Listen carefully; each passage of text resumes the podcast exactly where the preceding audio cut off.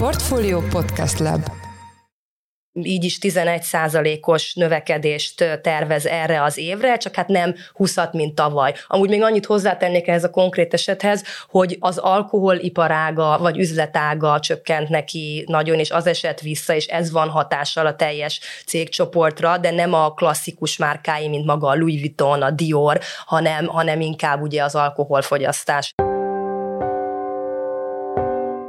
Mindenkit üdvözlünk, ez a Portfolio Checklist különkiadása, a Hype, amiben egy szektorral, a luxusiparral foglalkozunk. A mai műsorban szó lesz arról, hogy a korábbi szárnyalás után milyen gazdasági okok állhatnak a Louis Vuitton tőkepiaci korrekciója mögött. Beszélünk majd a luxus cikkek piacán az elmúlt néhány évben megfigyelt brutális árnövekedésről, Pharrell Williams 1 millió dolláros táskájáról, és egy bűnügyről is, ami a használt luxusóra kereskedelmet árnyékolja be. Én Forrás Dávid vagyok, a Portfolio podcast szerkesztője, és a témával kapcsolatban kapcsolatban itt van velünk Orbó Kilona, a BDO Magyarország ügyvezető igazgatója. Szia, üdvözellek a műsorban. Szia, üdvözlöm a hallgatókat. Szerintem kezdjük ott, hogy nemrég voltál nálunk egy másik műsorunkban, akkor szóba került, hogy tulajdonképpen mi között van a luxushoz, de hogy aki nem hallotta volna ezt a műsort, akkor neki azért foglaljuk össze röviden. Én tulajdonképpen a luxusiparra legelőször a munkám során találkoztam, mert transferál szakértő vagyok, ami azt jelenti, hogy cégeknek a gazdasági tevékenységét vizsgálom, főleg cégcsoportoknak a tranzakcióit, és az ott elért hasznot vizsgáljuk, hogy az megfelele a szokásos piaci ár elvének, ez egy adójogi fogalom, és ott arra lettem figyelmes, ahogy így nézegettem az iparágakat, hogy a luxusiparban a haszon mértéke az teljesen eltér a többi iparáktól, mert borzasztóan magas. Ez akkor csak egy személyes érdeklődés volt, hogy elkezdtem nyilván utána nézni, hogy ez miért van, tehát hogy tud egy bizonyos iparág sokkal magasabb profitot generálni, mint az összes többi, és annyira érdekelt a téma, hogy a végén két MBA egyetemen kötöttem ki, és egy duális MBA képzést végeztem el Milánóban és Párizsban, ugye a luxus két fővárosában, és azóta is folyamatosan figyelemmel kísérem ezt az iparágat gazdasági szemlélettel. Hát akkor térjünk is rá az első témánkra. Ugye a közelmúltban nagyot esett a Louis Vuitton csoportnak a, a részvényárfolyama, azt követően, hogy az elmúlt évek pedig egy ilyen egészen brutális emelkedést hoztak, hogyha jól emlékszem, ilyen 880 euró körül volt a csúcson a részvényár, de most mindenképpen van egy ilyen 25%-os korrekció a csúcshoz képest, tehát amit te is mondtál, itt ugye brutális a, a profit, akkor miért nem bíznak ebben most annyira a befektetők? Igen, ugye az LVMH csoportról azt kell tudni, hogy ő volt az Európa legértékesebb cége, tehát olyan körülbelül 500 milliárd dollárt ért ez a cég az év elején, egészen szeptember 1 amikor is az történt, hogy egy Dán gyógyszergyártó cég, a Novo Nordisk átvette a helyet. Ő nem úgy tudta átvenni ezt a helyet, hogy 500 milliárd fölé nőtt a cég értéke, hanem az LVMH csökkent bizony. Elég nagy mértékben, a 400 milliárd dollár körüli cégértékre csökkent, a Novo Nordisk meg nyilván nőtt, és így átvette ő az első helyet. Ez már egy intőjel volt, hogy mi történik a luxusiparban, miért csökken az egyik legnagyobb cégcsoportnak és a legmeghatározóbb szereplőnek a cégértéke. A következő, hát rossz hír, hogy így mondjam ebben az iparágban, az pedig októberben érkezett, amikor az LVMH cégcsoport ugye a Q3-as számairól egy növekedési lassulásról számolt be, azt riportált. Ezzel nagyon estek a részvények, ahogy te is mondtad, 600 valahány dollár körül vannak most, hogyha jól emlékszem. Azt azért tegyük tisztába, hogy még mindig növekedik, nem arról van szó, hogy egy borzasztó visszaesés történt, csak nem a tervek szerint, főleg nem a tavalyi évhez képest. Ennek ugye több oka van. Egyrészt a külső gazdasági körülményeket a luxusipar sem tudja teljesen figyelmen kívül hagyni. Gondolok itt a magas inflációra, magas kamat környezetre, és hát azokra a geopolitikai kockázatokra, amik, amik most nagyon kiszámíthatatlanná teszik a gazdasági környezetet, tehát az orosz-ukrán háború, ami nagyon elhúzódik, a most kialakult közel-keleti konfliktus, aminek egyelőre megjósolhatatlanok a következményei és a kimenetelei, ezek nyilván hatással vannak a luxusiparra. Amit még fontos tudni a luxusiparnak a növekedési tendenciáiról, az az, hogy a pandémia idején 2020-ban a luxusipar nagyon visszaesett. És utána 2021-2022-ben egy óriási boom volt, egy felpattanás. A 2022-es évet a szakértők amúgy a luxusipar reneszánszának nevezik, több mint 20%-os növekedés növekedés volt. Azért ez nem normális ebben az iparágban sem, ezért azt is lehet mondani, hogy most egyenlítődik ki a pandémia után, tehát ez valamennyire egy normális folyamat, hogy most nem 20%-os a növekedése ennek, a, ennek az iparágnak, illetve még oka lehet az is, hogy ebben az iparágban a fogyasztóknak a nagy része az úgynevezett aspiráló vásárló, ami azt jelenti, hogy nem mindennapi szükségleteiket luxus termékekkel elégítik ki, hanem néha-néha vásárolnak ilyen termékeket. Na most nekik is a gazdasági helyzetük romlott, vagy ők is aggódóak, ezért most nem vesznek annyi luxusipari terméket, ez is benne van ebbe a történetbe. Ez főleg Amerikára és Kínára igaz, de az ugye egy meghatározó piaca mindkettő a luxusiparnak, úgyhogy probléma, hogy ezen a két területen most nem annyira vásárolnak a fogyasztók, de ezzel együtt, ahogy mondtam, mondtam, azért nem aggódom annyira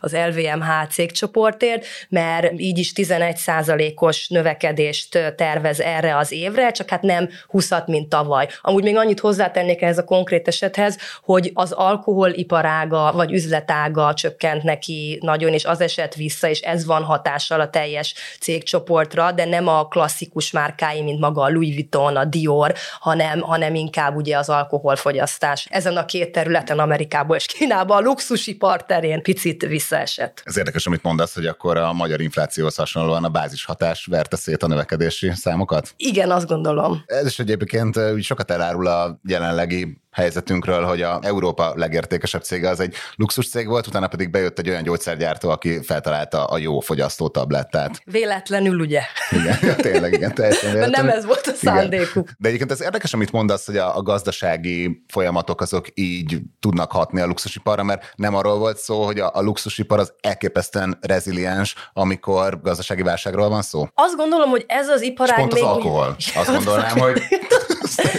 fogyasszák, csak nem a luxus termékeket. Tehát nem feltétlenül mindenki Dom Perignon bont most ezekben, a, ezekben az időkben. Hongkongban bemennek egy törleire? Lehet, hogy egy BB vagy egy törle is most megteszi. De még mindig azt gondolom amúgy, hogy a luxusipar a leginkább recesszió álló iparág, de itt szerintem nagyon fontos tisztában tenni, hogy kik a fogyasztók. Itt körülbelül egy 400 milliós bázisról beszélünk, tehát 400 millió ember, aki állandó fogyasztója a luxusiparnak. Nagyon érdekes, hogy a 40 a a luxusipar bevételének, a 400 millióból az 10-20 millió ember összesen, ők az ultragazdagok, tehát ők ugye egyáltalán nem árérzékenyek.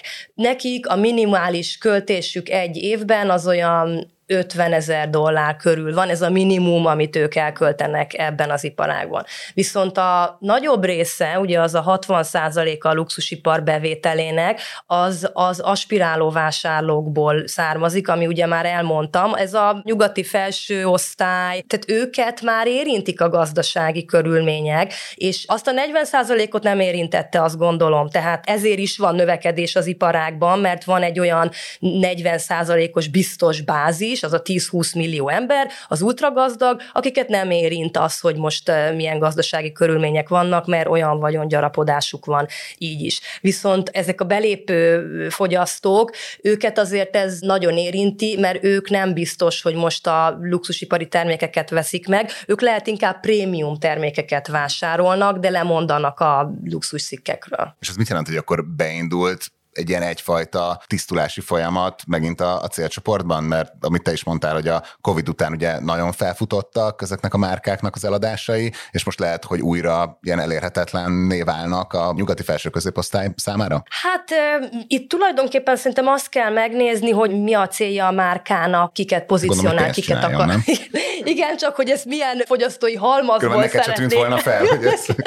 Tehát, hogy ez milyen fogyasztói halmazból szeretné elérni igen. Akkor ez megindulhatott egy ilyen folyamat, és mennyire látszik ez a többi csoporton, ami még fontos szereplője a, a luxusiparnak? A legtöbb luxusipari cég az most egy növekedési lassulást riportált. LVMH után a második legnagyobb cégcsoport az a Kering.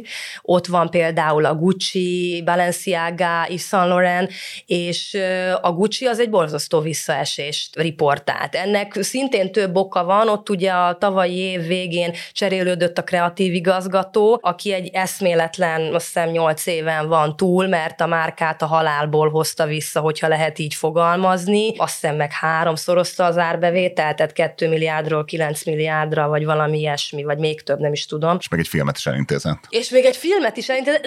Ennek ellenére mégse volt olyan jobb a tulajdonossal, Pinóval, de ott most egy új kreatív igazgató van, és egy teljesen más márka stratégiát követnek. Meglátjuk, hogy azzal most hova érnek el egy Edited nevű elemző cég szerint, amit egyébként a New York Times hivatkozik, négy év alatt 25%-ot drágult az luxus cikkeknek a, az ára, ami nyilván, hogyha mondjuk a magyar élelmiszerinflációhoz hasonlítjuk, akkor eltörpül, de ettől függetlenül azért ez nyugati vagy fejlettebb világban egy egészen elképesztő drágulás. Ez mind okolja ezt a típusú árazási stratégiát, tehát hogy hogyan össze a luxus cikkeknek az ára? Ugye azt a luxusiparról tudni kell, hogy ők minden évben emelnek árakat. Átlagosan azt mondanám, hogy 5 10 százalékot. Na most így nem olyan meglepő, hogy négy év alatt 25 százalékot emeltek, meg ahogy te is mondtad, azért több iparágban is azért jóval magasabb áremelkedés volt, tehát autóipar vagy bármi, amire gondolunk. Én azt gondolom, hogy az infláció az nem igazán van hatással erre az iparágra, vagy az ár emelkedésre, mert ugye az a nagyon vagyonos magánszemély, ezek az ultragazdag embereknek a vagyona, az sokkal nagyobb mértékben nő, mint, a, mint az infláció inflációnak a mértéke. Hát, hogyha belegondolunk csak a száz leggazdagabb magyarnak a listájába, tehát ott is több olyan személy van, akinek a vagyona az sokkal magasabb mértékben növekszik. De ahogy mondtam, ez nem teljesen igaz a teljes luxusiparra, és ott már azért nem lehet ész nélkül, vagy az infláció mértékét nagyon meghaladóan emelni árakat, mert itt vannak ezek az aspiráló fogyasztók, akik a többség, és ők viszont árérzékenyek. Tehát ott, hogyha egy nagyon nagy emelés van, mert ez az átlag, ez a 25 százalék, de bizonyos márkáknál, bizonyos termékeknél volt duplázás, triplázás négy év alatt, az már nagyon magas. Tehát ők elveszítették ezeket a fogyasztókat. Itt valamennyire látok egy ellentmondást, hogy ahhoz, hogy megtartsa azt a tulajdonságát egy márka, hogy egészen obszén árakon árulhasson termékeket, ahhoz valamennyire elérhetetlennek kell lenni, de ahogy te is mondtad, most így bejött a felső középosztály vásárlónak az elmúlt időszakban. Tehát, hogy te mit javasolnál, hogy, hogy, hogy mi lehet egy kifizetődőbb stratégia, hogy megpróbálni megtartani ezt a, a nagy tömeget, vagy tényleg akkor csak az ultragazdagokra menni rá? Hát szerintem ez egy nagyon nehéz kérdés. Ez attól függ, hogy a márka mit tűz ki célul, hogy ki legyen a célközönsége. Csak és kizárólag az ultragazdagok, tehát ő nem akar bajlódni a, a többséggel, úgymond, mert neki elegendő, hogyha csak az ultragazdagok vásárolnak. Nála ebben az esetben nyilván az a cél, hogy az árat is minél magasabbra tegye, mert akkor tényleg a belépési szintet, hát hogy úgymond csak, a, csak egy nagyon szűk körnek teszi lehetővé. Amúgy van ilyen ékszermárka, aki, akinek hosszú évekig, évtizedekig az volt a stratégiája, hogy mit tudom én, pár százezer euró volt a belépő ára egy karkötőre, egy ürűre, egy fülbevalóra, egy bármire. Tehát ott azt lehetett tudni, hogyha valaki azt vásárolja, akkor az tényleg egy nagyon vagyonos magánember. Amúgy ezek a márkák is már tágítják a fogyasztói körüket, tehát már ott is vannak pár tízezer ezer euróért, de az még mindig nem az, hogy pár ezer vagy pár száz euró. Ezt szerintem azok a márkák tudják megtenni, akiknek tényleg csak, hogy úgymond egy termékcsaládjuk van, mondjuk ékszer, nem pedig ékszer, táska, cipő, ruházat és a többi, aki egy szélesebb palettával dolgozik, olyan márka, ott szerintem nagyon fontos ugye az aspiráló vásárlóknak is a megnyerése, ott már szerintem nem lehet azt csinálni, hogy nagyon magas rárazok. Egy-egy terméket ott is lehet, erre is van példa, de hogy, de hogy mindent nagyon fölé árazok, az ott már szerintem nem fog működni. Hogyha már árakról beszélünk, akkor ugye nehéz megkerülni Pharrell Williamsnek az 1 millió dolláros Louis Vuitton táskáját, amit még valahogy a nyáron, ugye Pharrell Williams azon kívül, hogy előadó művész a Louis Vuittonnak is a kreatív igazgatója, ez még valahogy a nyáron lengette be egy Instagram posztba, hogy kész egy de most valahogy elérhetővé vált, de hát nyilván nem úgy, hogy bemegyek az András úti üzletbe, és akkor kérek egy 1 millió dolláros táskát, de a kérdés az, hogy ennek mi az üzenete? Tehát, hogy itt tényleg az ilyen említett ilyen obszenitáson túl ennek van bármi célja. A személyes véleményem az az, hogy a Louis Vuitton az mindig egy picit irigykedve nézte az Hermes márkát, mert ő birtokolta kimondatlanul azt a címet, hogy ő gyártja a világ legdrágább táskáit. Hogyha megnézzük a tíz legdrágábban eladott táskát, akkor szerintem 7-8 az biztos, hogy Hermész táska, és nincs közte Louis Vuitton. Ugye a Louis Vuitton, mint az LVMH csoportnak a része, nagyon szerette volna mindig is megvásárolni az Hermész márkát, ami ugye többségében egy családi cég, a hatodik generáció viszi, de hát Bernard Arnónak, ugye az LVMH tulajdonosának ez egyelőre nem sikerült, bár voltak törekvései, ebből jogi vitái is voltak, de végül is el kellett adja az Hermész részvényeit. Szóval ezzel csak azt akarom mondani, hogy szerintem neki is már régóta benne volt a fejébe, hogy de én is akarok egy ilyen táskát, ami benne van a világ legdrágább táskái között. Ezt elérte. Ez a táska, ez a világ harmadik legdrágábban eladott táskájává vált, és ő is elmondhatja magáról, hogy akkor van egy egymillió dollár értékű táskája. Amúgy Ferel Williamsről, ahogy mondtad, igen, azt kell tudni, hogy ő általában a zenei pályafutásáról ismert zenész, rapper, amúgy producerként tetszett egy magasabb vagyonra, de neki az volt az évelején a érdekes fordulat az életébe, hogy a Louis Vuitton a férfi ruházat kreatív igazgatójának felkérte. Így már nem annyira meglepő, hogy igen, Párizsban a Fashion Week-en nem egy Hermes táskával, hanem egy Louis Vuitton táskával jelent meg. Amúgy ez a bizonyos táska, hogyha véletlenül nem tudják a hallgatók, hogy ez hogy néz ki, akkor ez egy nagyon sárga színű Louis Vuitton Speedy kollekciós táska, ami inkább szerintem egy sportáskára hasonlít, ami a legnemesebb krokodilbőrből készült, és a csat az gyémántal van kirakva. Ez persze szerintem egyáltalán nem ad okot az egymillió dolláros árra, mert azért a költsége ennek a táska előállításának jóval lejjebb van, de azt azért tudni kell róla, hogy ez nem olyan, ahogy mondtad, hogy bemegyek az Andrási mhm. útra, és leemelem a polcról. Ezt nem is lehet boltba megvenni Párizsba se.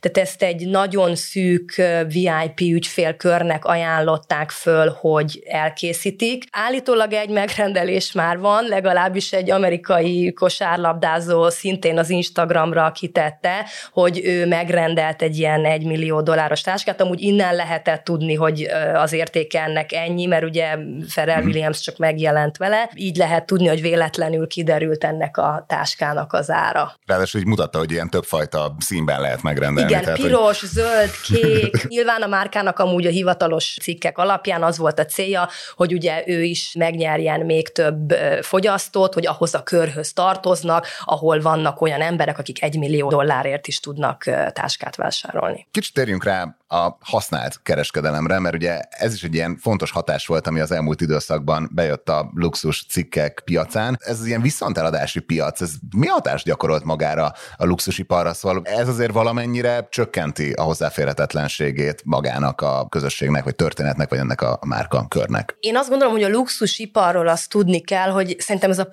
paradoxonoknak a világa. Tehát itt nagyon sok minden az ellenkezőképpen működik, mint más iparágakban. Tehát itt például a növekedést azt nem úgy érjük el, hogy növeljük a termékeknek a mennyiségét, hiszen akkor már a luxus státuszát ugye elveszíti.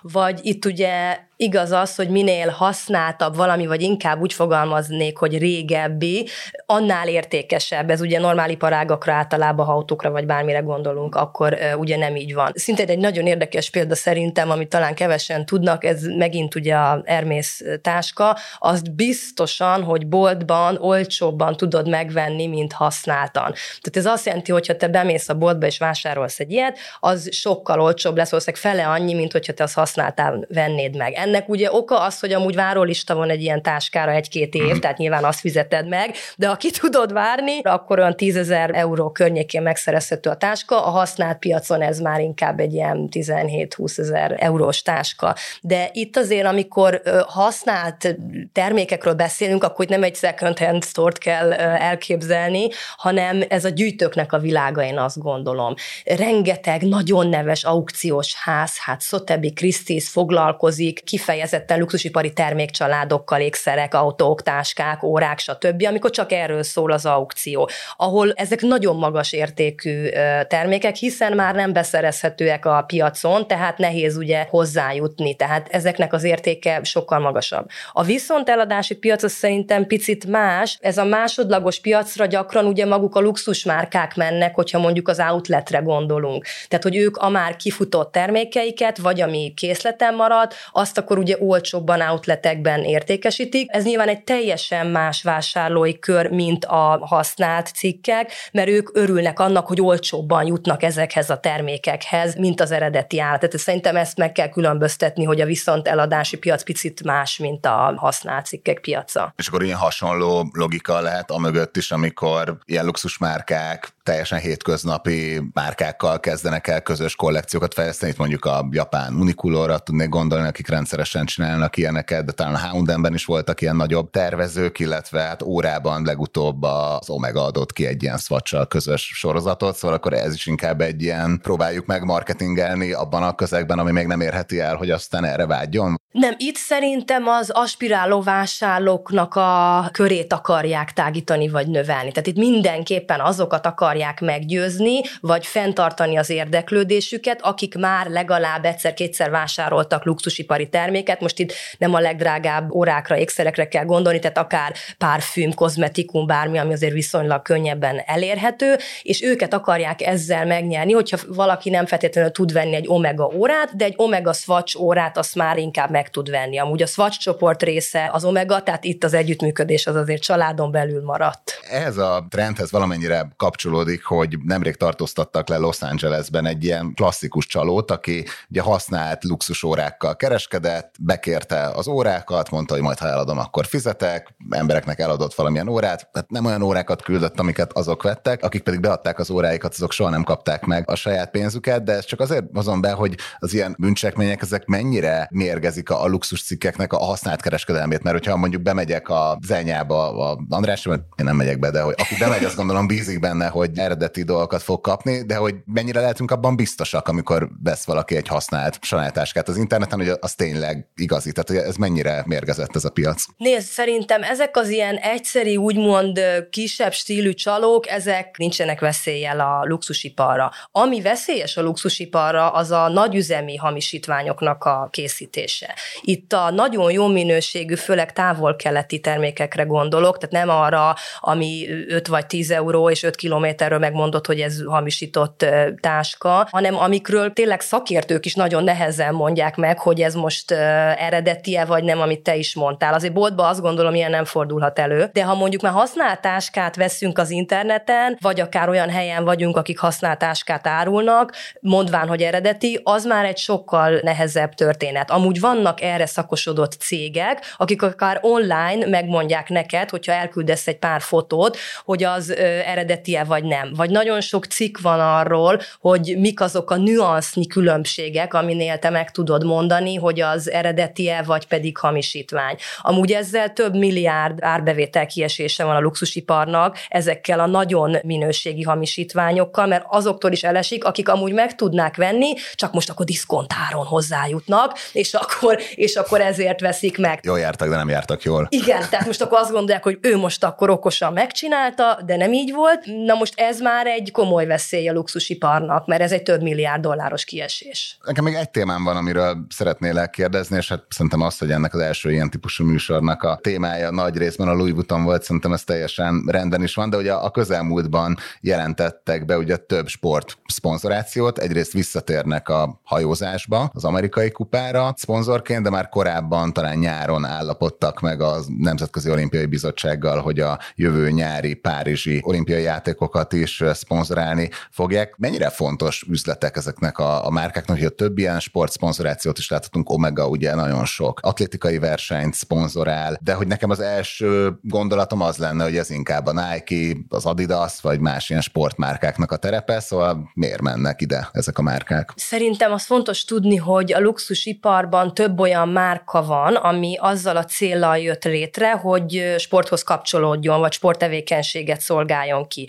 Most én is megint a Hermész példáját fogom hozni, de talán azért, mert ő a Louis Vuittonnak a legnagyobb ellenfele, hogyha lehet ilyet mondani. Az Hermész, az alapító azért hozta létre, mert ő lószer számokat gyártott lovas sportokhoz. Aztán rájött, hogy nem tudja mibe tárolni, úgyhogy elkezdett táskákat gyártani a lószer számokhoz, csak annyira jó minőségben gyártotta ezeket a táskákat, hogy sokkal jobbak voltak voltak, mint a normál női táskák, és innen nőtte ki magát ez egy luxusipari cégé. Azt a példát is hozhatnám, hogy pár évvel ezelőtt több luxusmárka is kijött sportruházattal, mert az ultra gazdagok most már inkább luxusipari sportruházatot vásárolnak, és nem pedig a sportmárkáktól vásárolják ezeket meg. A legjobb példa talán a Dior, ki pár évvel ezelőtt kihozta az első síruha kollekcióját. Hát abban az évben Számoricban, ami ugye a ultra gazdagoknak az egyik legkedveltebb sí paradicsoma vagy területe, hát nem volt olyan ember, aki hogyha fel akart tűnni, vagy mutatni akart magáról valamit, akkor ne Dior síruhába.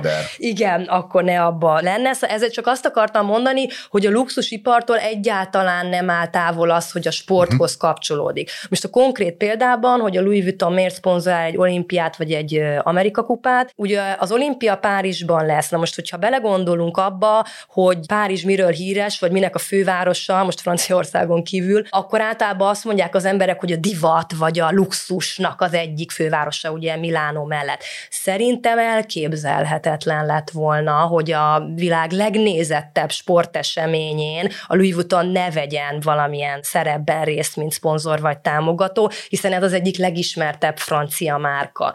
Úgyhogy ott szerintem egy üzleti része is volt, nyilván, hogy ugye minél több lehetséges felhasználóhoz jusson el, de a másik pedig a presztízs, tehát hogy neki szerepelnie kell ezen a rendezvényen, mint szponzor. Az Amerika kupa is egy érdekes történet, ugye, ha valaki nem ismeri, ez a világ legelittebb vitorlás versenye. Amúgy nagyon érdekes, mert maga az Amerika kupa az kettő hajó versenyéről szól. Tehát, tehát az a tavalyi nyertes és az idei kihívónak. Talán nem is maga az Amerika kupa a legérdekesebb, hanem a kvalifikáló versenye, amikor kiválasztják azt, hogy ki legyen a legjobb kihívó, mert ott 10x hajó megy, és azt szokták nézni, ez a Challengers Cup-nak szokták nevezni, és a Louis Vuitton az az 1980-as évek óta a kupát, azt erre a Challengers Cup-ra ő gyártja. Tehát ez neki egy hosszabb távú együttműködés volt, addig, ameddig már elnevezték Louis Vuitton Cup-nak. Egyébként az még érdekes, hogy 2017 óta amúgy már nem Louis Vuitton Cup-nak hívják ezt a előkvalifikációs versenyt, hanem a Prada átvette ezt a pozíciót, és most már az Prada Cup, úgyhogy ez még egy érdekes történet az Amerika kupához. Összefoglalhatjuk, hogy a, a Prada kupán keresztül vezet az út a Louis Vuitton kupára, ami az amerikai kupa. Így van. Én nagyon szépen köszönöm, hogy itt voltál ebben a műsorunkban, és ugye tervezünk több adásban is foglalkozni magával a luxusiparral. A mai műsorban tehát Orbok Ilona, a BDO Magyarország ügyvezető igazgatója, luxusipari szakértőnk volt a vendégünk. Köszönjük szépen, hogy itt voltál a műsorban. Köszönöm szépen.